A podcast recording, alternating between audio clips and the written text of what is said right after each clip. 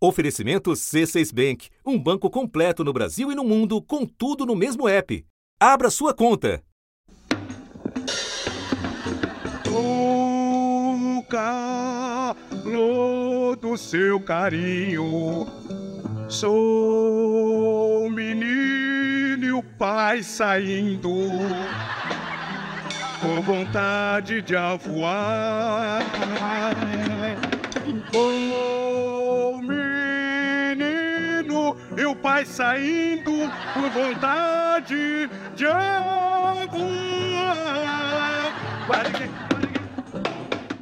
Teve uma vez que o Mussum fez uma analogia para explicar a importância que o samba tinha na vida dele. Eu acho que é, é como uma cueca, né? Não pode viver sem as calças. Dá pra ver que essa comparação reflete não só a paixão do Mussum pelo samba, como também o jeito brincalhão que ele tinha. Todo esse humor estava presente em várias letras que ele cantava, como a que a gente ouviu no comecinho do episódio, que é uma paródia cantada por Mussum num quadro dos Trapalhões, e nas músicas da carreira solo e dos originais do samba, grupo do qual ele fez parte por 14 anos. Na canção Nega Besta, por exemplo, Mussum faz uma mistureba de português, inglês e espanhol. Se liga só nessa estrofe. Vou pra cama com biscoito e ela faz um breakfast. E ainda me pede que arranje cuequaquela, ice cream e mortaguela. E um tal de coffee com milk. Nessa mesma linha tem a letra de Because Forever, que tem versos como Depois do evento do Top Less, do jeito que a coisa cresce, até vai ser legal. Laiá, laiá. Vai sair todo mundo nu, sambando e remexendo corpos. As negas vão mexendo com o foreves, brancas, louras e mulatas, mexendo o Because of You, Because of You. Mas nem só de humor eram feitas as músicas cantadas por Mussum. As obras dele foram, acima de tudo, autênticas. Elas misturavam diferentes linguagens sonoras, como o frevo, o choro, o samba enredo e batuques de terreiro. Além disso, Mussum e os outros músicos dos originais do samba ajudaram a plantar a sementinha do pagode dos anos 80 e 90. Como a gente falou no episódio anterior, o samba era uma parte fundamental na vida do Mussum. Foi graças ao samba que ele entrou para a televisão, onde em pouco tempo virou ator, conquistou o coração do público e se tornou um dos nomes mais famosos do Brasil inteiro. E também, graças ao samba, Mussum ficou conhecido como o pai do banjo brasileiro, instrumento que ele desenvolveu junto do sambista Almir Neto. Mas, ainda que o samba tenha dado a Mussum muita grana, sucesso e glamour, nem tudo na carreira musical dele eram flores. Muitas vezes, o samba deu a ele só dor de cabeça, tretas e olhares tortos. Eu sou o Kaique Matos. Eu sou a Marina Lourenço e esse é o Mussum, o Podcasts, uma série do G1 e da Globo Filme sobre a vida e a carreira do Mussum. Episódio 2, Carlinhos do Reco Reco.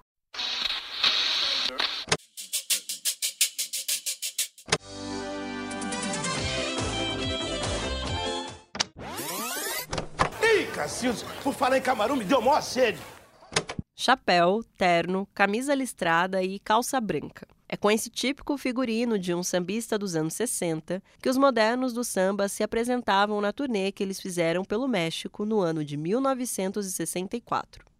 Aqui vale um lembrete: os modernos foram o primeiro grupo do Mussum.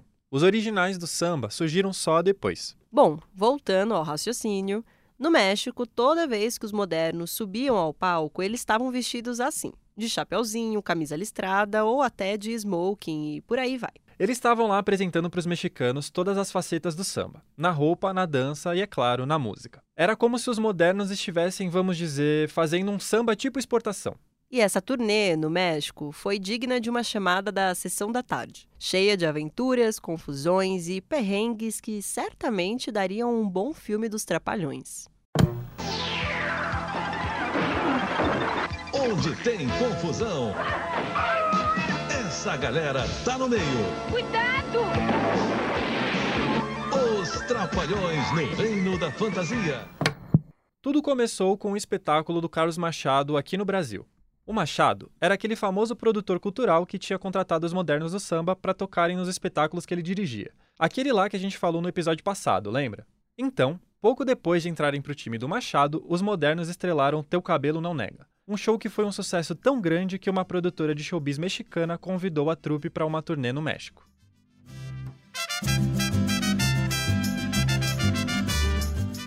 Na época, com 23 anos, o Carlinhos do Reco Reco não se interessou tanto assim pela ideia de largar a vida aqui no Brasil, onde ele se dividia entre ser músico e cabo da aeronáutica. Como a gente já contou, os colegas de trabalho dele na Força Aérea não sabiam dessa dupla jornada. Acontece que bem nessa época, o Carlinhos descobriu que ia ser pai. Alessi, que era a mulher dele, estava grávida, então eles precisavam juntar dinheiro para o filho que estava a caminho. Sabendo disso, Carlinhos inventou no quartel uma desculpa bem fraca, dizendo que precisaria ficar de licença durante alguns meses e, por incrível que pareça, a desculpa colou. Aí, junto do elenco de Teu Cabelo Não Nega, os modernos passaram seis meses no México em turnê. O que Carlinhos não esperava é que esse desejo de juntar dinheiro, na verdade, não daria certo. A grana que eles ganhariam lá no México não seria suficiente nem para comer direito por lá, como lembrou Mussum anos depois. Passamos fome, trabalhando, hablamos, demos em fumaça. O espetáculo de Carlos Machado até lotava as casas de show mexicanas, mas no fim das contas isso não importava. Pelo menos não pro elenco, já que o salário dos artistas era bem baixo. Para piorar, os modernos não falavam nada de espanhol, daí ficavam se virando com aquele famoso portunhol. Foi dessa experiência que surgiram algumas das histórias engraçadas que Mussum gostava de contar nos shows que fez após a turnê. Hablamos, nós hablamos, nós outros. Claro, não tenha dúvida. A casa queda todo ouvir. Eu tenho hambre. Mas no início só falamos, era fome mesmo, fome. Cueca cuela, mas depois fomos descascando o negócio. Agrijones. Agrijones, ensalada. Igual o moço, porque chegamos até, porque batata é papas, né? Mas chegamos até a se complicar, pedir boatuato, mas. Boatuatuinhas. Pipoca, palom... É, palomitas, las palomitas. Las palomitas. É joia.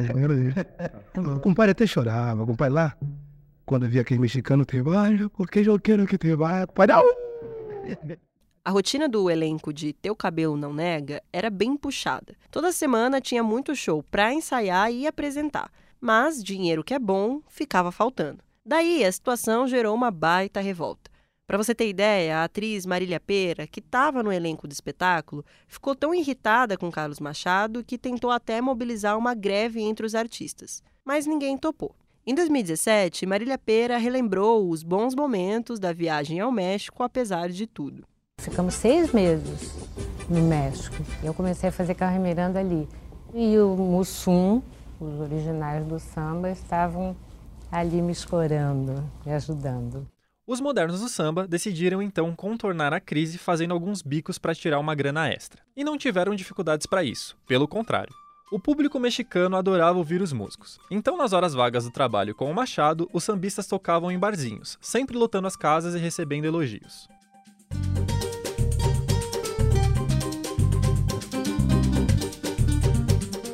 Estava cada dia mais difícil ter motivos para continuar ali na turnê. Um dia, o Mussum recebeu uma triste notícia de que Leni havia perdido o bebê num acidente na fábrica em que ela trabalhava. Devastado, ele cogitou voltar ao Brasil, mas a banda e o Carlos Machado impediram. A gota d'água foi um terremoto que atingiu uma cidade no interior onde os modernos estavam hospedados. Depois de todos esses perrengues, eles decidiram voltar para o Brasil. Os modernos continuaram juntos, mas por pouco tempo. Zé Luiz, que era considerado o dono do grupo, acabou sendo acusado pelos outros de roubar dinheiro da banda. Confusão feita, o grupo se desfez. Mas alguns dos músicos do conjunto estavam dispostos a formar um novo grupo. Bidi na cuíca, Bigode no pandeiro, Chiquinho no ganzá, Lelei no tamborim, Rubão no surdo e Carlinhos, claro, no reco-reco. Essa foi a primeira formação dos originais do samba. Ela durou de 1965 a 79, período em que eles lançaram 12 LPs. Nós éramos componentes de escola de samba. E, e o conhecimento veio da escola de samba. O, o Zeca da Cuíca e o Chiquinho eram muito amigos, que a gente frequentava o Salgueiro. E, e, os outros componentes eram da noite, né, do samba, das, que fazia as boates no Rio de Janeiro, eu sou carioca. Foi assim que eu conheci, através das escolas de samba. Do, do, do, do Mussu era da Mangueira, o Zeca era do Salgueiro junto com o Chiquinho, o Vanderlei era do Salgueiro, o Bidi era da Imperatriz, o Rubão era do Arranco, esse aí que conversou com a gente é o Bigode, o único membro da primeira formação que ainda está nos originais do samba. Originário do samba, a, a formação era seis originais. Nós éramos seis sócios. cada um tinha uma função. A minha função era fazer os passos coreográficos e cuidar um pouco da roupa. Mussu era nosso líder, o Biti Chiquinho fazia parte do musical, o Rubão era o financeiro. O auge da fama dos originais foi na metade dos anos 70, quando Carlinhos do Reco Reco já era chamado de Mussum não só pelos colegas dele da TV, como também pelo Brasil inteiro, já que ele estava atuando nos Trapalhões. Mas ainda que a fama do Carlinhos, como Mussum, tenha contribuído para o sucesso dos originais, não dá para dizer que foi só por isso que o grupo ficou famoso. Desde o início, os músicos lotavam as casas de show com muita facilidade. Além de tocar vários instrumentos de percussão, eles cantavam em coro, num tipo de canto que é chamado de uníssono, ou seja, quando várias vozes cantam a mesma nota musical ao mesmo tempo. Assassinar o camarão. Nos shows, enquanto cantavam e tocavam, eles também dançavam. E quando eu falo dançavam, eu não estou falando de uma mexidinha qualquer no corpo, não. Eu estou falando de coreografias no ritmo das músicas mesmo. E Mussum sabia que mandava bem na dança. Samba mangueirense, é, pelo que eu aprendi samba com meus amigos aí, canto fora. Isso aí era chão do banheiro cheio de sabão, nu sambando, cada um tombo, aí aprendi a sambar. Quem falou com a gente sobre esse jeito dos originais se apresentarem foi o Arlindinho, músico que é filho do Arlindo Cruz. Ele compôs o samba enredo da Lins Imperial de 2022, quando a escola de samba homenageou o Mussum, colocando o artista como tema do desfile daquele ano. O Arlindinho falou com a gente no meio de uma roda de samba, como você vai poder reparar pelo som de fundo. Os originais do samba criaram uma nova linguagem da época, com dança, com apresentação, com estrutura. E naquela época o samba era tocado de forma mais burocrática. E aí eles começaram a quebrar essa formalidade, graças a Deus. A bossa nova, que foi muito influente na década de 60 e tinha o samba como uma das bases, estava começando a sair dos holofotes naquela época. Cada vez mais, músicos deixavam de lado a estética intimista da bossa para dar espaço a um tipo de música que fosse mais popular. É justamente aí que se encaixam os originais. A música deles lembra uma roda de samba. Assim começou a tragédia no fundo do mar. Tragédia no Fundo do Mar, o assassinato do camarão, é o maior sucesso da carreira dos originais. A música traz várias marcas do grupo, a começar pelos versos que abrem a canção, imitando o jeito de um vendedor de rua. Ostra, ostra, saíram na briga no fundo do mar. Então o camarão se mandou, o camarão, ó, já era. Essa mesma brincadeira de imitar voz de vendedor aparece também em outras músicas do grupo, como Todo Morro Acordou. E como você deve ter percebido, Tragédia no Fundo do Mar também tem uma letra bem engraçada. A música fez tanto sucesso que tempos depois apareceria numa esquete dos Trapalhões. Assassinaram o camarão. Assim começou a tragédia no fundo do mar. Ih, Cacildes, por falar em camarão me deu mó sede. Olha aí, Cotá! Sai mais uma bem gelada que essas aqui evaporou tudo, vagabundo. Anos antes de ser lançada, Tragédia no Fundo do Mar havia sido censurada. Na ditadura militar, toda música precisava da aprovação prévia do Estado. Existia um órgão chamado Divisão de Censura de Diversões Públicas. Nele, não só músicas, mas também livros, filmes e outras obras culturais passavam por análise. Se o censor achasse que a obra tinha que ser proibida, então ele vetava. Não dá para saber exatamente o motivo de tragédia no fundo do mar ter sido barrada, talvez pelo termo piranha, que pode ter sido visto como inadequado. Mas o fato é que, com alguma persistência, os originais conseguiram a aprovação. Ainda assim, a censura estava longe de ser o maior problema que os originais enfrentavam no dia a dia por serem sambistas. Quem falou disso com a gente foi o Juliano Barreto, o autor da biografia do Mussum. Então acho que o problema do originais dos sambistas da época nem chega nessa coisa da censura, do Chico Buarque. Isso aí talvez seria um problema é, chique de ter, né? O problema deles era estar na rua e não poder tocar na rua porque passava a polícia e batia em todo mundo, prendia todo mundo por vadiagem. Essa tal lei da vadiagem que o Juliano comentou era frequentemente aplicada contra sambistas. A princípio, a lei prevê punição de quem vive no ócio, ou como ela mesma sugere, alguém que só fica vadiando por aí nas ruas. Na prática, a lei, que segue em vigor até hoje, é muito criticada por ter um histórico de criminalização da população negra e pobre. Existe um projeto em tramitação no Senado para acabar com essa lei. O Carlinhos não chegou a apanhar nem ser preso por ser sambista mas durante anos escondeu de muita gente essa carreira dele, por medo de ser demitido da aeronáutica. Foi só depois de incontáveis mentiras do Carlinhos que os colegas dele da aeronáutica acabaram descobrindo o lado musical. E para surpresa e felicidade dele, os colegas não reclamaram. Muito pelo contrário, gostaram do trabalho dele como artista.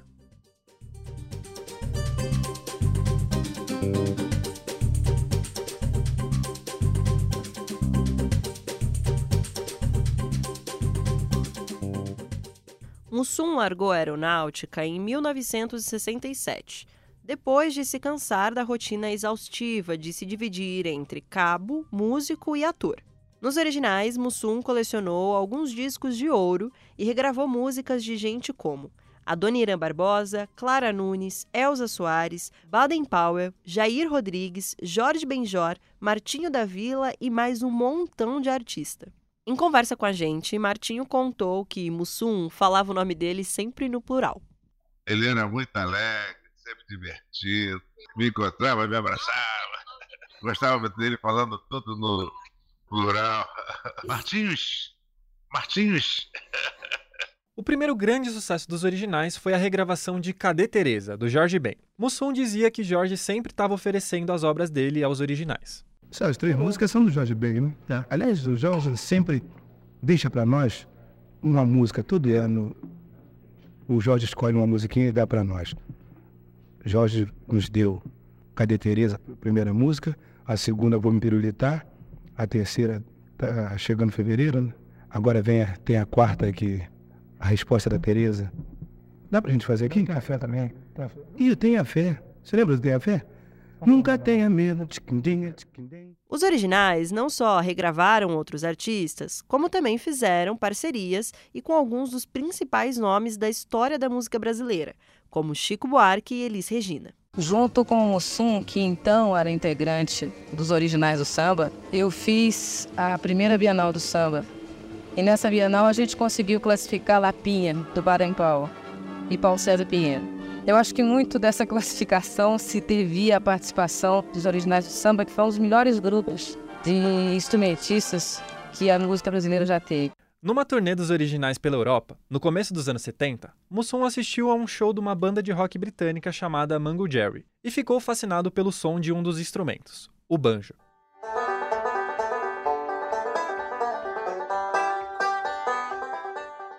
Daí, logo quando voltou para o Brasil, ele falou com o cantor e compositor Almir Neto, que na época era um dos melhores amigos dele. Mussum estava decidido que queria inserir o som do banjo nas rodas de samba, e para isso queria testar coisas novas. Conversa vai, conversa vem, acorde vai, acorde vem, e os dois acabaram criando um novo instrumento, o banjo brasileiro. Fazendo uma engenhoca, eles pegaram o braço de um cavaquinho e colocaram no lugar do braço do chamado banjo americano, aquele que o Mussum ouviu no show do Mango Jerry. O instrumento, que antes tinha cinco cordas, ficou com quatro cordas de cavaquinho. Além disso, diminuiu de tamanho com a troca de braço. O Alindinho explicou essas diferenças sonoras pra gente com a ajuda de algumas palhinhas. O banjo americano ele é um banjo basicamente para solo, ele tem algumas condições, a afinação é diferente, tem mais cordas. O banjo brasileiro tem quatro cordas e a gente toca para conduzir, tipo, pra... Já o banjo americano é para solo, para alguns movimentos de efeito. Então essa é a diferença. O banjo brasileiro ele é de condução e o banjo americano de solo, de efeito, de, enfim, detalhes da música. O banjo brasileiro é um banjo mais para conduzir. O, o, o, banjo americano tem um som mais agudo, voltado realmente para solar. E o banjo brasileiro tem esse grave que a gente gosta, aquele som rouco, gostoso do. O banjo brasileiro trouxe agressividade, trouxe vitalidade para o samba, força. O banjo é um dos instrumentos mais importantes da história do samba. Ajuda na condução, emociona, arrepia. De fato, o banjo é. Sou suspeita a falar, mas é um instrumento maravilhoso. O banjo não foi a única referência autêntica que Mussum usou no samba. Em algumas músicas dos originais, por exemplo, o xilofone estava presente, o que não era muito comum em canções do gênero. Os músicos ainda mesclavam batuques como sons de terreiro, de jongo e de machixe. O jeito despojado dos originais de se apresentar, em pé, dançando e cantando junto, seria uma influência para o pagode dos anos 80 e 90. O Fundo de Quintal, talvez, seja o grupo que foi mais influenciado pelos originais. O movimento começou pelo Rio e São Paulo e já se espalhou pelo Brasil inteiro. É o pagode, uma divertida mistura entre a tradicional roda de samba e a descontração do karaokê. Em meio a tudo isso, Carlinhos do Reco Reco era também Mussum, o personagem dos Trapalhões, um dos programas de maior sucesso do Brasil. E isso tinha um preço. Ser tão multitarefas começou a pesar não só para ele mesmo, como também para os artistas que trabalhavam com ele. A dupla jornada de Antônio Carlos foi motivo de brigas nos originais várias vezes. Vira e mexe, os sambistas achavam que ele privilegiava a vida de ator, coisa que ele negava firmemente. Até que, depois de 14 anos juntos, com muitos discos e turnês pelo mundo, os originais racharam. Ou melhor, Carlinhos do Reco Reco saiu do grupo. Tempos depois, ele disse que teve, nessa época, o que hoje a gente chamaria de burnout, um tipo de esgotamento mental. Aí enrolou tudo, né? Aí começou a dar estafa. Primeira vez que o mangueirense teve estresse, outras coisas mais. E primeira vez que comecei a ter problema e ficar meio nervoso, andar com tonturas e outras coisas mais, aí tive que é, dar um time aí na coisa. Então conversei com meus amigos, os originais do samba me deram aquela dispensa. Agora estou dispensado do grupo. Estou só trabalhando em humorismo, em filme, e graças a Deus agora estou mais descansado um pouquinho e praticando meu esporte favorito. Trocopismo socialmente. É. Mesmo fora dos originais, Mussum não largou o samba. Continuou ativo na Mangueira, a escola do coração dele, e pela primeira vez apostou numa carreira solo, em 1980.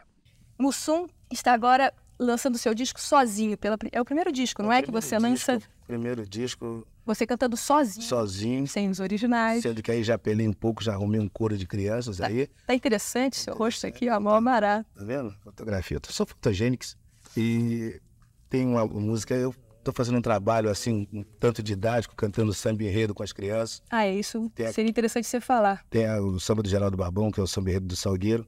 Tem Canta um outra... pouco de história do Brasil. Canto toda a história do Brasil. E eu pretendo sempre que fizer um disco, fazer um trabalho assim para as crianças, sabe? Falando sobre datas, fazendo as meninas, as filhas da Joyce e outras meninas que foram convidadas para fazer parte do coro, cantar e falar sobre a história do Brasil. Tem uma valsa muito bonita do Paulinho César Pinheiro e do Eduardo Godin. E o trabalho de carnaval que eu fiz para todo carnavalesco que vai gostar é o A Vizinha, mais conhecido por Pegar Ela Pirou. Dona Maria tá com bronca da vizinha e manda a mesma pra tudo quanto é lugar. Mas a vizinha. Quem conversou com a gente sobre a carreira solo do Mussum foi o Juliano, o autor da biografia do Mussum. É, chama atenção que as músicas eram populares e às vezes até hoje no carnaval o pessoal ainda canta, principalmente a música Pega Ela Peru, que é bem engraçada. E não foi mais longe, não é porque as músicas são ruins ou porque o pessoal não gostava do Mussum nem nada, é porque ele não tinha tempo de fazer show né? Ele gravava os discos e tem discos com participações assim é, maravilhosas, assim, de, de Martinho da Vila para ele, ele, ele cantando música do Vinícius de Moraes. Tem umas coisas assim, se você prestar atenção, você fala assim, nossa, tem, tem uma música dele cantando com Chico Anísio. Você fala, nossa, aqui Chico Anísio também canta. Então, assim, tem, tem umas coisas muito malucas, muito legais na, na obra solo do Mussum, mas ficou popular porque ele chegou a fazer clipe, chegava a aparecer na televisão para dar uma divulgada, tocava no rádio né? E a pessoa comprava os discos, mas não chegou mais longe pela falta de tempo e por não fazer show. Mussum lançou quatro discos em carreira solo, todos na década de 80. Nessa época, os Trapalhões eram uma verdadeira febre de norte a sul do Brasil. No próximo episódio, você vai entender como o Mussum se tornou um trapalhão e como a fama dele na TV também teve influência direta nas músicas e nas tretas dos originais do samba.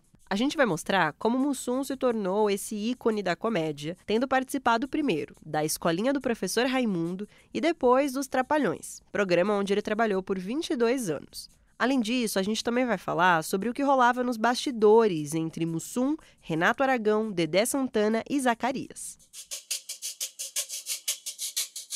O roteiro e a produção deste episódio são de Marina Lourenço, Kaique Matos e Ellen Menezes. Neste episódio também colaboraram Gustavo Vanderlei e Viviane Matheus. A produção executiva é de Braulio Lawrence e Cláudia Kreuter, com o apoio de Letícia Ginac. A edição é de Ellen Menezes, com assistência de Kaique Matos. Este episódio recitou versos das letras Nega Besta, composta por Arnaldo Rodrigues, e Because Forever, de João Nogueira e Mussum. Nós também usamos áudios da TV Cultura e do acervo da TV Globo Como fonte, a gente constou a biografia Mussum, uma história de humor e samba, de Juliano Barreto, lançado pela editora HarperCollins Brasil. Mussum, o Podcasts, é uma série do G1 e da Globo Filmes. Você pode ouvir no G1, no Globoplay ou na sua plataforma preferida. O podcast é dividido em cinco episódios lançados semanalmente. A gente fica por aqui e semana que vem tem mais. Até o próximo episódio.